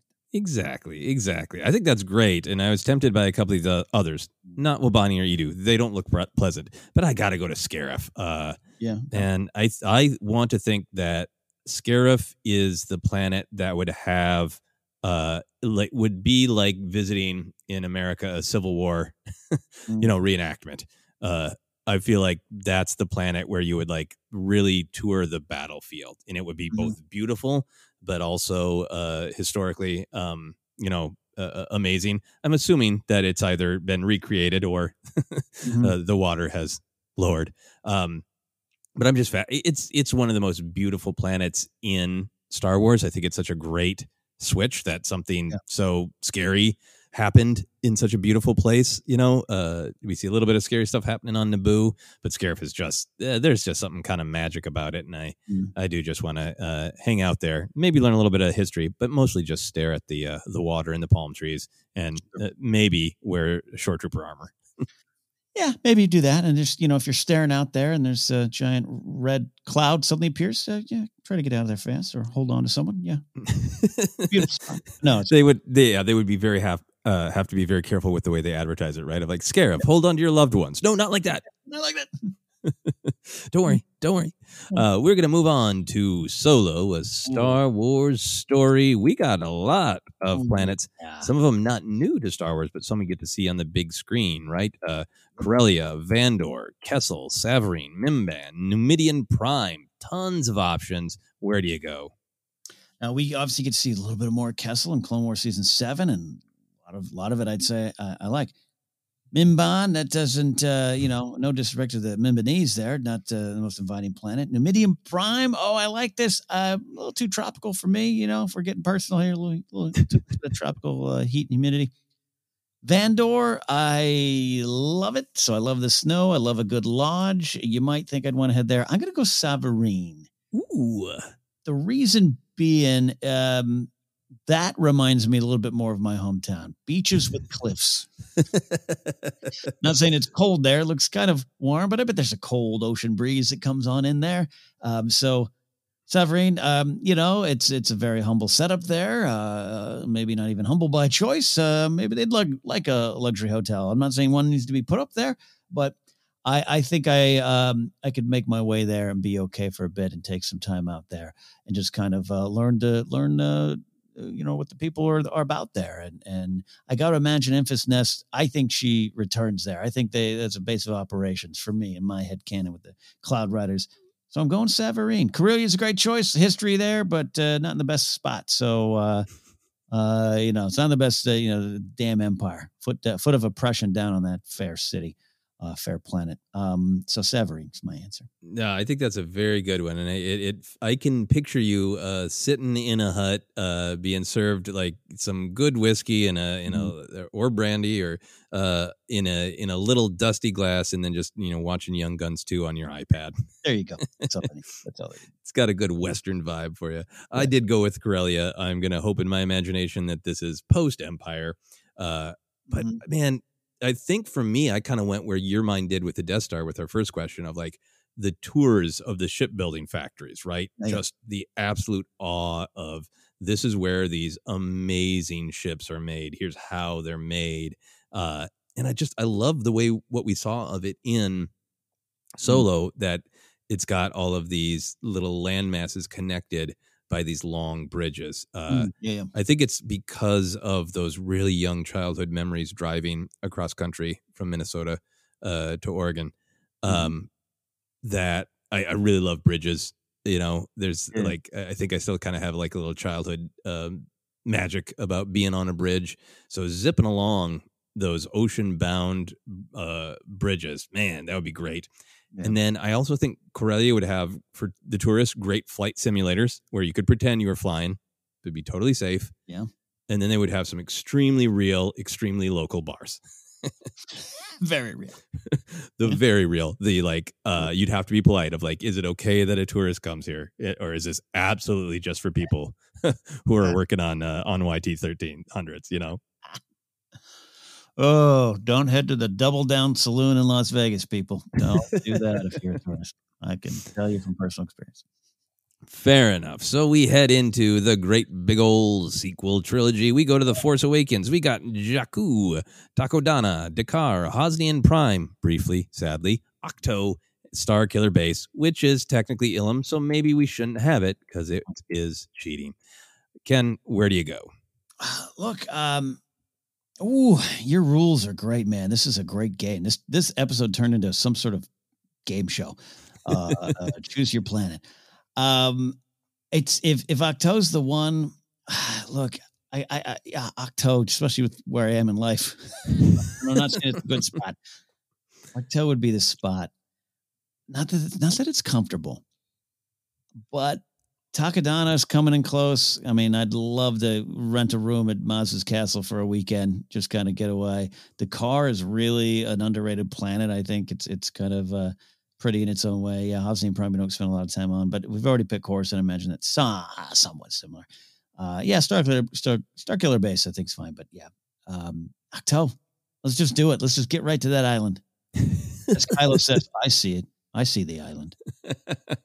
I book a trip to the island. Yeah.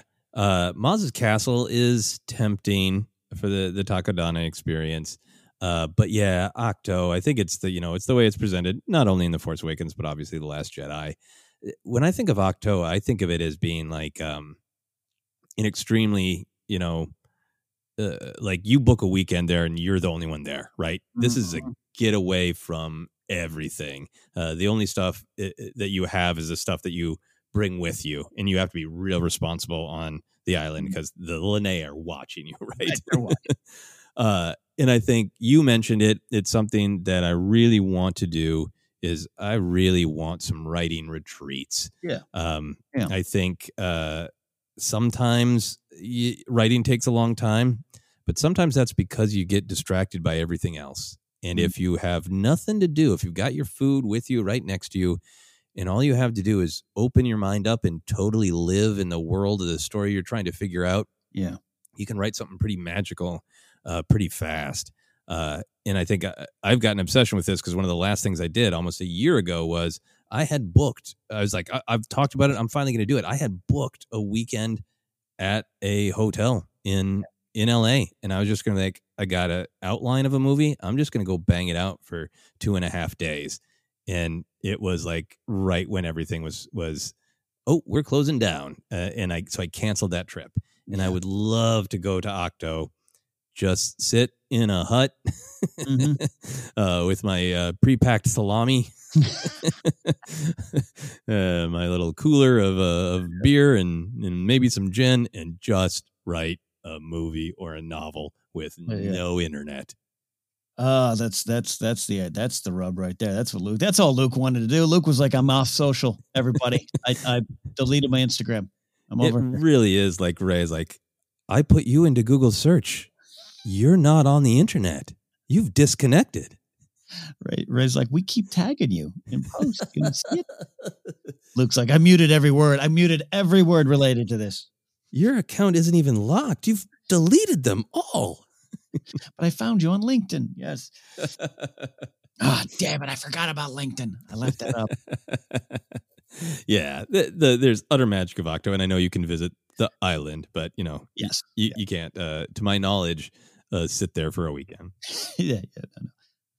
And that's what I want to do. Any any more thoughts on Ahch-To before we move on to the No, Last I- Jedi? I do want to visit that Ahch-To gift shop where Luke's uh, green lightsaber is apparently. So yeah, and just uh, random stuff that visitors have left that the Lanai have collected. The uh, the lost and found gift shop. Yeah. That sounds great. And well, the, the other thing about Ahch-To is y- you think you got a really peaceful time, uh, but then the Lanai's pirate spouses might come back and suddenly have a super loud party. But then I'm I'm running down. I'm running as fast as Rey. I'm heading over there, and I'm going to swing my lightsaber too. oh yeah, you ran so fast. Yeah, absolutely.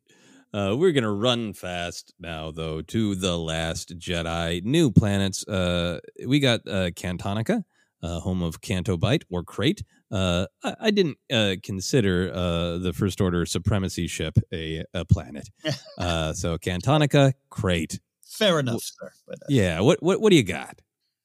Uh, oh god, it's Cantonica. I'm going to Canto, but now I've got one foot out the door. You kidding me? As much as I love Las Vegas, uh, you know, I know Canto Bight's also got a little bit more like uh, you know Monte Cristo or some other kind of um, uh, exotic location uh, uh, with a little Atlantic City sprinkled in too. But Vegas, the vibe, the gambling, the people, uh, the drinks, uh, the droids uh, spitting coins at you. I'm I'm into Canto Bight.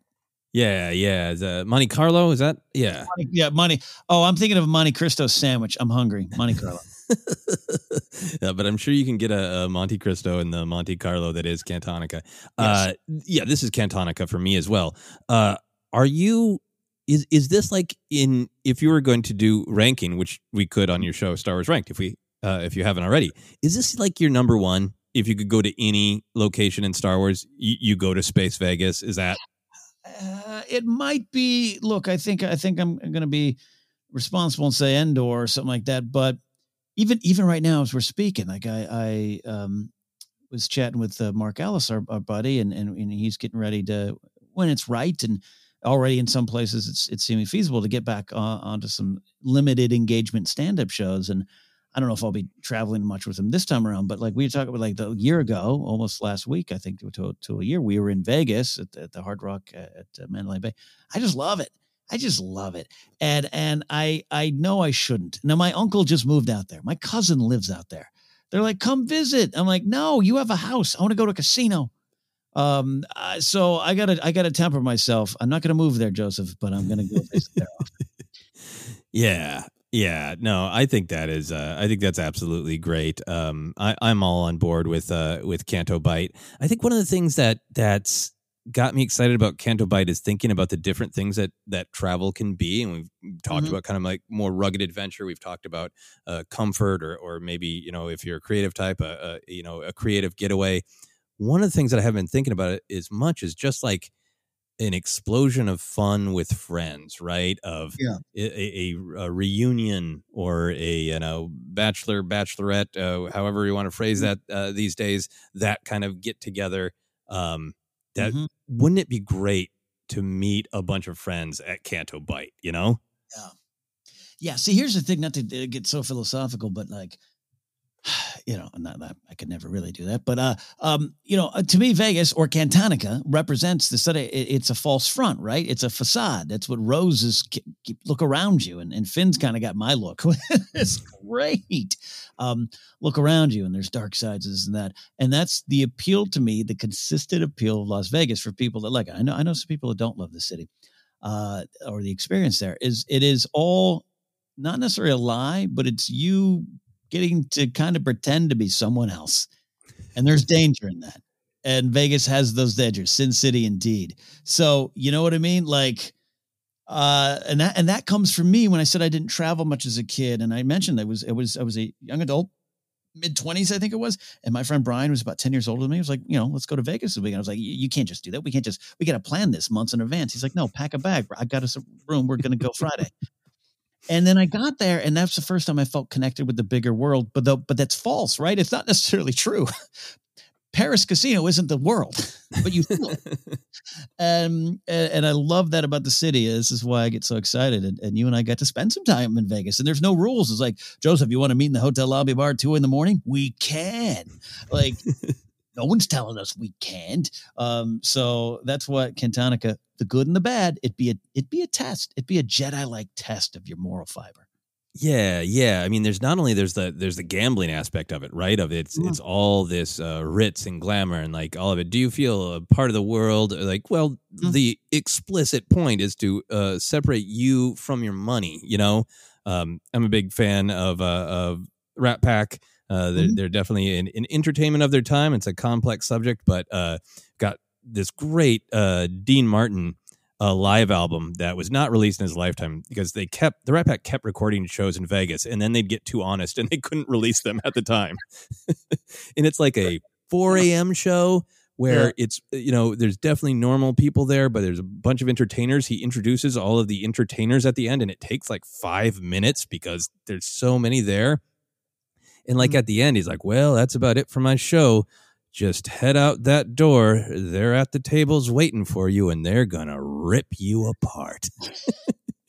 and it's just that's the fun of Vegas. What you're talking about of like, Yeah. it is the illusion, but the illusion is so thin Yes. that even like you know the whole point of like was uh, you can see one of the biggest stars in the world like Dean Martin and get uh, you know steak and free drinks for like six bucks in you know the early 60s why because they're gonna rip you apart and everybody knows it it's such a thin illusion I mean, you've been with me when I'm running around the wind going, Joseph, I found a Game of Thrones slot.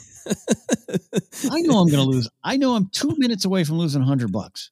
but you're so excited to do it I might not, you know. So- Yeah, you might, you might, yeah. And uh, Canto Bight, you're right. I mean, I really like that it isn't just the casino town. It plays with some of those ideas of like we're pretending to be classy, but you know, it's scratch the surface. That's not what's really going on. Yeah, uh, yeah. It's all right. It's, it's tied to the Star Wars, Star Wars of it all. It's why I still love that planet and that idea and that concept, and, and whether or not you love individual story beats and points in the Canto Bight stuff in Last Jedi, I can respect that. A lot of people don't. Um, but I and I, I keep saying I wish I spent more time there simply because Rian Johnson saying I wanted to see the upper crust. I wanted to see the rich of the galaxy. We've been to the bars on Tatooine. I wanted to go to this world where it was an illusion. It's a fascinating thing to look at in Star Wars, and and I loved it. Love yeah. Yeah, I'm going there and I am just s- sitting there and doing a lot of people watching. I'm not uh, playing the tables. I'll do like one and say I'm going to lose my, you know, 50 credits or whatever and, and they're going to be gone. Uh, but then, man, you know, if at all possible to do a show, uh, Canto Bight's the other place. Uh, I would absolutely want to do a show. Mm-hmm. Absolutely. All right, moving on. We could spend all day at uh, Canto Bight. We're, we're going to move on to the Rise of Skywalker. Uh, I did not include all of the light speed skipping planets because Okay. we have more than enough options. Uh, but we got Ajan Kloss, we have Pasaana, we have Kijimi, we have Kef Bir, we have Exegol. Listing the planets from Rise of Skywalker is a great vocal warm up. Yeah, they're all they're all bordering on little tongue twisters.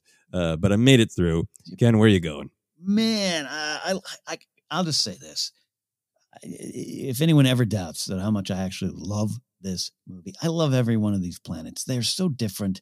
Uh, yes, there's sand in some. There's trees in others. Yes, we thought one was Endor for a while, uh, and we, you know, hey, we get to see Endor at the end. I just, I just love, I love these planets. I love that they're here in the Star Wars galaxy.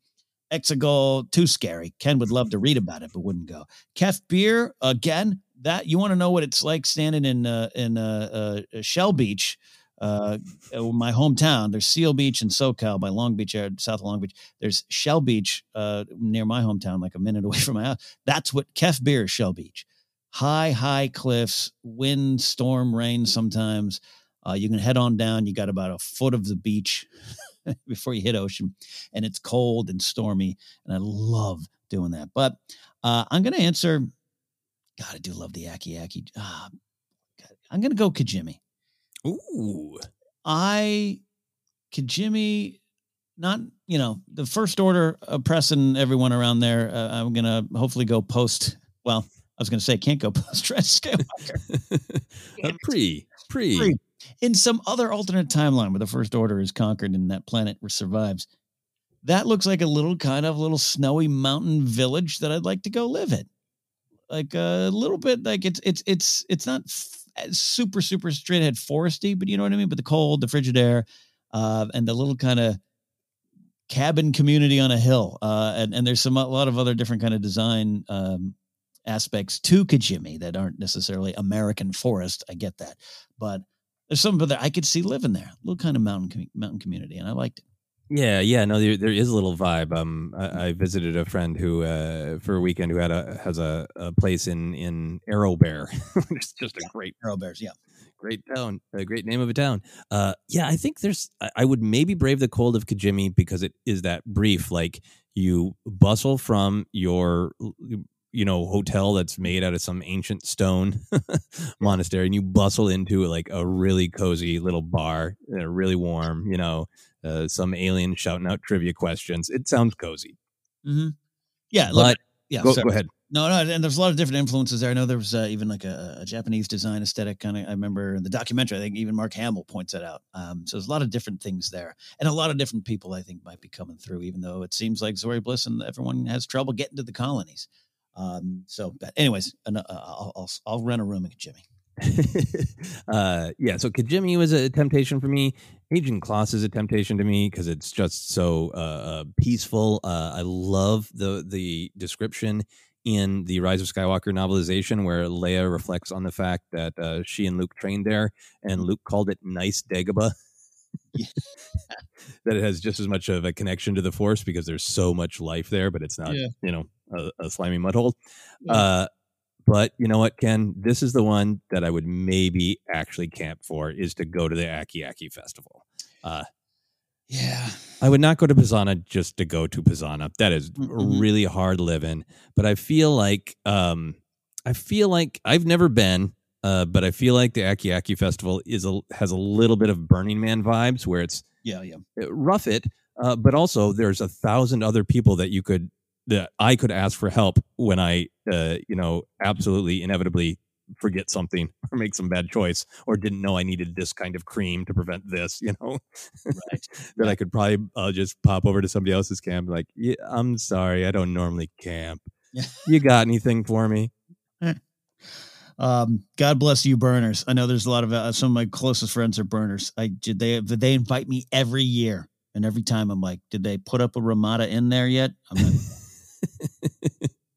yeah out of all of them this is the one like that aki aki festival is yeah so beautiful it's so important to the story Oh, but yeah. you know it's so important to the to the heart of of Mhm. rise of skywalker uh that this is what they're fighting for this is what Mm-hmm. the heroes are fighting for the you know different cultures coming together and celebration and storytelling and uh, food and and you know uh, fireworks and that that mood that's one of those like ah yeah this is the kind of thing where my wife would encourage me to do it and i would be grumpy and then when i went there i'd be like yeah that was an experience you couldn't get anywhere else and i enjoyed it damn it hundred percent.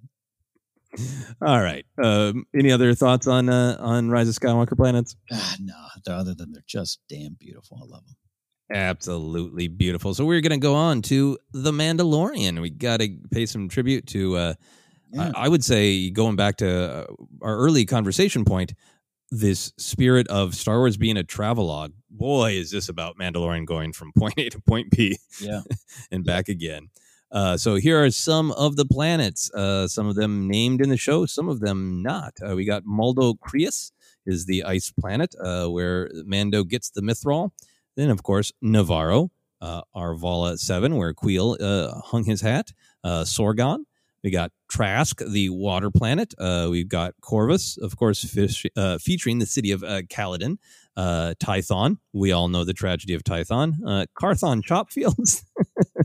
and finally, Morak is is the the planet featured in the penultimate episode of the second season, that Imperial base there. Right. Yeah. Okay. Hmm. Yeah. You know what's funny? This is this. I'm trying to, uh, you know, every planet here has something that I'm like, ooh, but then you step outside your door, and not good. Um, Tython, as we've discussed it before, but we could literally hit off the 118 freeway right now if we wanted to. Hiked up there before. Um, I gotta say, and, tr- and funny, Trask is, is not unlike parts of my uh, hometown area, Avila Beach. You you can ru- head on out almost to the Power Diablo Canyon Power Plant, and there's a lot of fishing ships and those kind of like that kind of vibe, and a great restaurant with some chowder too. Um, I might have to go Sorgan because that the only risk is those kind of pirates, and if they're defeated, you got yourself an idyllic little land. Yeah, yeah. And you got the the booze, you got it all, right? Yeah, nice people, good community. Uh, I'm I'm there at Sorgan. Yeah, and it's some uh, organized fist fighting. I don't think that's your thing, but Yeah, I'll put some dollars down. gamble a little bit on Sorgan. Yeah. this one was fun because this is really uh, a tour of different uh, places where things try to eat Mando. Yeah. Yeah. Uh, but I, I tell you, I got to go to Trask. Uh, Mm. I need to eat corn clam chowder out of a ceiling hose. I just, I have to. We had so much fun, you and I, talking about that. Of, of that's not for you. Yes. the food stuff. Food But, stuff, Uh, I, you know, there's something about travel where sometimes uh, there is, you know, you can go to a well-known place or an adventurous place, and sometimes it's fun when there's just like a weird, specific, idiosyncratic thing that you want to do, and it's just like I set out to do a weird thing and I do it. Um, the first time I went to uh, the UK, uh, my girlfriend at the time had grown up partially in the UK and she's a real experienced traveler and she was just like we can go anywhere we can do anything and very much like when your friend was taking you to Mm. Vegas like we can do that Yeah. uh, and at the time uh, this a small company was making these Doctor Who action figures that weren't that great and I had but they were the only Doctor Who action figures and I loved them Uh, and I'd ordered them from the internet, and you know the back of this action figure package had this address of their factory that had like a little store attached and a little Doctor Who experience with some props and like to me, you know, utterly, uh, totally mysterious foreign. It's a play. It's somewhere in Wales with words that I cannot pronounce. Uh, and she was like, "Yeah, we can look it up and we can just go there."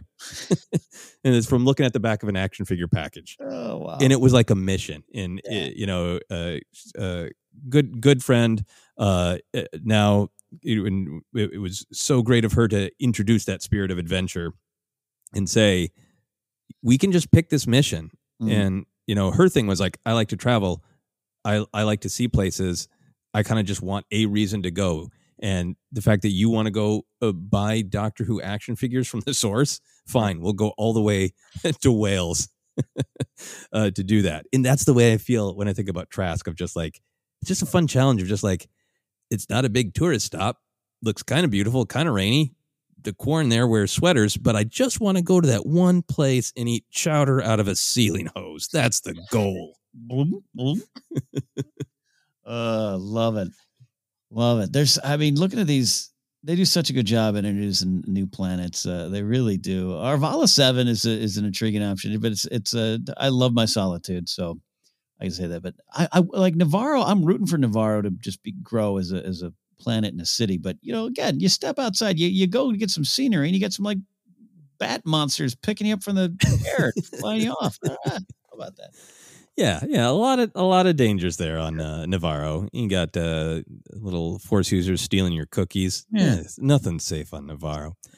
Uh, Ken, did you keep track of all of your choices for your your travel agenda? I I I, I could answer. I didn't write them down, but yes, I did. All right. Well, uh, tell you what, I'll go first, and then we'll finish with you. I want to summarize where where we picked out. So. Yeah for myself, uh, I'm going to Alderaan uh, for the museums, uh, Cloud City for the shopping, Endor for the interactive uh, uh, uh, Rebellion exhibits, Coruscant to do some stand up and some Jedi tours, Kamino do some pretend I'm a clone, Kashyyyk let a Wookiee carry me through the trees. Mandalore, go to the war museums. Uh, Scarif, also uh, battle place reenactments.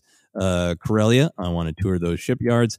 Ahch-To, I'm going to write a movie. Uh, Cantonica, I'm going to drink and hang out with pals. Uh, Pasaana, I'm going to try uh, to have a good Burning Man experience while watching the Aki Aki dance. And then I'm going to Trask to eat some chowder. Well done, sir. Well done. That's a life well lived right there. Um, yeah, so I am. Uh, I'm going to the Death Star to study the infrastructure of evil. Apparently, uh, I'm going to go get some culture and faux culture at the uh, Urban Living uh, Lifestyle Center that is Cloud City on Bespin. Uh, we're all going to Endor. We're uh, we're going to get different experiences out of there, but mostly I just want to hang out with Logray and Chirpa and everyone. Uh, Coruscant for me, and uh, gonna get that big city life and turn my back on the relaxing calm of Naboo. Uh, Kamino for some rain, though. In my heart, I might want to go to Geonosis, but let's go uh, hang out with some wonderful folks uh, making clones on Kamino, apparently. Uh, then from there, you know, we're going to Kashyyyk because uh, I want to stay in the nice parts, the, the the, parts with the nice huts and the good uh, loyal pals. Uh, and then uh, I going to get some history, some culture, some mystic culture with Ilum. Uh, but then I'm going to go get isolated on Lah'mu and Savareen. Though Savareen, uh, you know, I might end up retiring to there. We just don't know about that. Uh, despite wanting to drink with Amaz and everyone at the castle, I'm going to head to Ahch-To to finally live out my dreams as someone who's disconnected from everything. But really, in my heart, I want to spend the rest of my days at Cantonica. I just know I can't. So uh, maybe I'll uh, go somewhere in the middle and go to Kijimi to a nice uh, oppressed, uh, dangerous uh, mountain community with some good people. And then uh, round it all out, uh, I will uh, probably uh, get to Sorgan one day as soon as the pirates are taken care of. I, love the picture that's emerging that there are bursts of being highly social, doing yeah. shows, being around just millions of people on Coruscant and on Cantonica Uh, but largely, you are touring to see where you might retire to. this is once again, sir. You're so good with themes. You are describing most conversations around my house with Grace going. You're just, you know, out and about at the bars. You're so funny and zippy and funny on stage, but at home you're just kind of quiet and stoic. And I'm like, yeah, we're home. That's what we do here. and I'm just looking at maps, picking out other places that I can be Yeah. quiet and stoic in the future. Well, I tell all my friends, I'm telling you, I'm going to do it. One of these days, I'm going to just move to Big Bear. That's what I'm going to do. That's what I'm going to do. I'll never do it. I'll never do it. but it is fun to threaten. Yeah. That's it. I'm going to Big Bear. That's the definitely uh, if you were a sitcom character, Yeah. uh, that would be your tagline right now. Yeah. That's it. I'm going to Big Bear. Yeah, that's it. Uh, so uh, Ken Mm-hmm. has going through this exercise made you think anything new about Star Wars as a travelogue of Star Wars a- as a, a narrative that that is built to take us to different places and different cultures. I, I- I don't think it's made me think of anything new. I think it's confirmed what uh, I think I've always connected to. We talked about Star Tours. Uh, I think I said it was eight or nine. I, I uh, Star Tours didn't open up till I was uh, around ten or eleven, around around that age. But we were there first year. Within the first few months, we we were fortunate enough to go there. Star Tours in 87, 88, whatever it was, and I was fascinated by that. I was fascinated by the head headcanon of it all. About what if those wait, what if those ships did need to go attack the Death Star? Could they do it? Could they help? I think it would help to have them in the fleet. But also the idea of just seeing it as this galaxy that you can go touch and see and visit and experience. It's so key to Star Wars. Um, that uh, uh, whippy, zippy adventure you and I always talk about, the whiz bang, uh, as you say often, comes from just different people, different cultures, different worlds, uh, and seeing it in Star Wars. It's very important, and this just confirms that. And I want to travel the galaxy. Yeah, very, very well said. I think for me, it it really makes me think about this duality of comfort and adventure, and how I think about that for travel. I think about that just kind of for how you how you approach life. I think for you, it's a little bit of like when you're at home and you're comfortable, you're just you're stoic and you're thinking through your things, and then you're having some adventures when you're out in the bar, and you know, like Yep. uh, that balance is needed.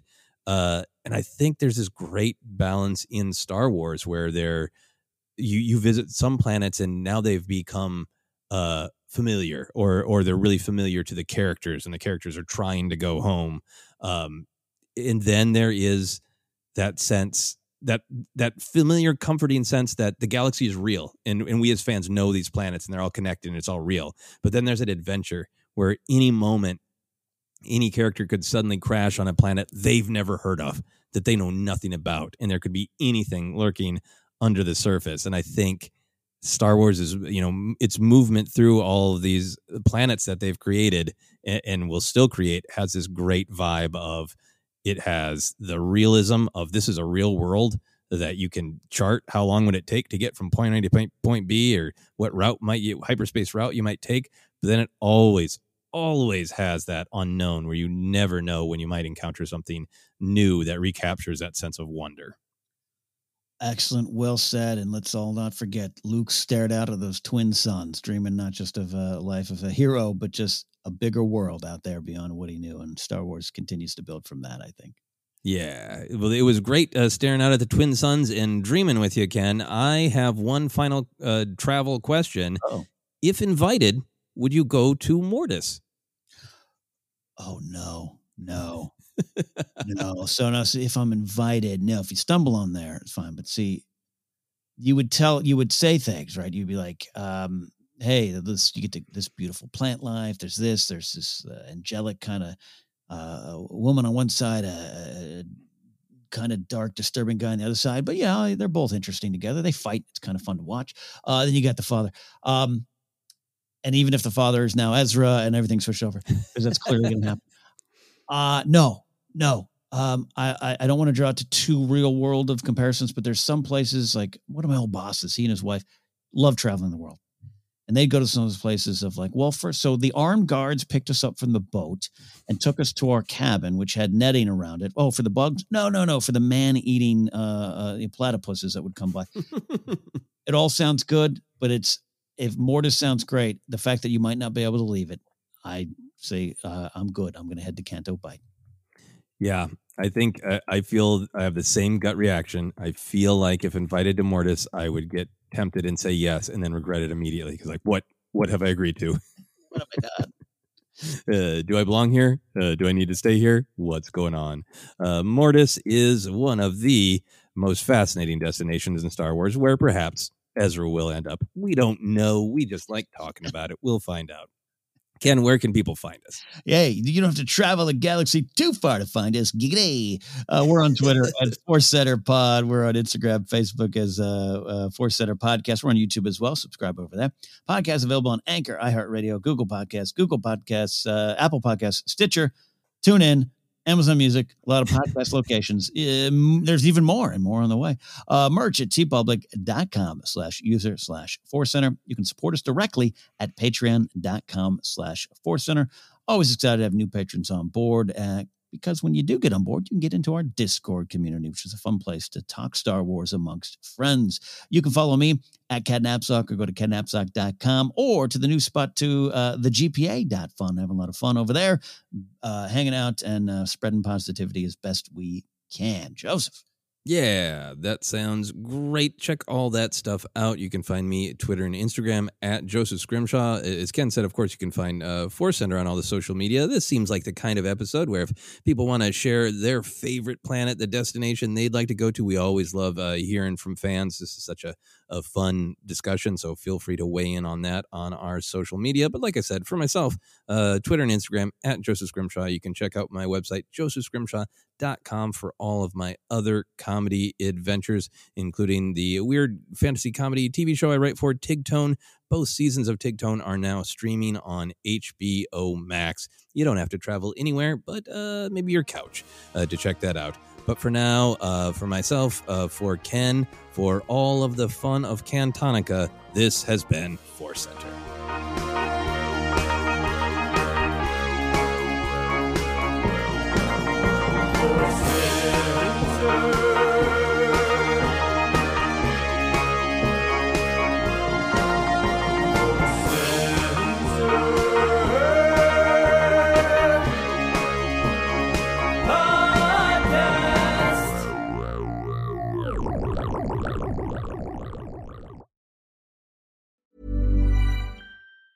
Hi, I'm Daniel, founder of Pretty Litter. Did you know cats tend to hide symptoms of sickness and pain? I learned this the hard way after losing my cat, Gingy. So I created Pretty Litter, a health monitoring litter that helps detect early signs of illness by changing colors, saving you money and potentially your cat's life. Pretty Litter is veterinarian developed, and it's the easiest way to keep tabs on your fur baby's health right at home. Go to prettylitter.com and use code ACAST for 20% off your first order and a free cat toy. Terms and conditions apply. See site for details. Hold up. What was that? Boring. No flavor. That was as bad as those leftovers you ate all week. Keke Palmer here, and it's time to say hello to something fresh and guilt-free. Hello Fresh. Jazz up dinner with pecan-crusted chicken or garlic butter shrimp scampi. Now that's music to my mouth. Hello Fresh. Let's get this dinner party started. Discover all the delicious possibilities at hellofresh.com. Hi, I'm Daniel, founder of Pretty Litter. Did you know cats tend to hide symptoms of sickness and pain? I learned this the hard way after losing my cat, Gingy. So I created Pretty Litter, a health monitoring litter that helps detect early signs of illness by changing colors, saving you money and potentially your cat's life. Pretty Litter is veterinarian developed, and it's the easiest way to keep tabs on your fur baby's health right at home. Go to prettylitter.com and use code ACAST for 20% off your first order and a free cat toy. Terms and conditions apply. See site for details. Planning for your next trip? Elevate your travel style with Quince. Quince has all the jet setting essentials you'll want for your next getaway, like European linen, premium luggage options, buttery soft Italian leather bags, and so much more. And is all priced at 50 to 80% less than similar brands. Plus, Quince only works with factories that use safe and ethical manufacturing practices. Pack your bags with high-quality essentials you'll be wearing for vacations to come with Quince. Go to quince.com/pack for free shipping and 365-day returns. When you make decisions for your company, you look for the no-brainers. If you have a lot of mailing to do, stamps.com is the ultimate no-brainer. Use the stamps.com mobile app to mail everything you need to keep your business running with up to 89% off USPS and UPS. Make the same no brainer decision as over 1 million other businesses with Stamps.com. Use code PROGRAM for a special offer. That's stamps.com code PROGRAM.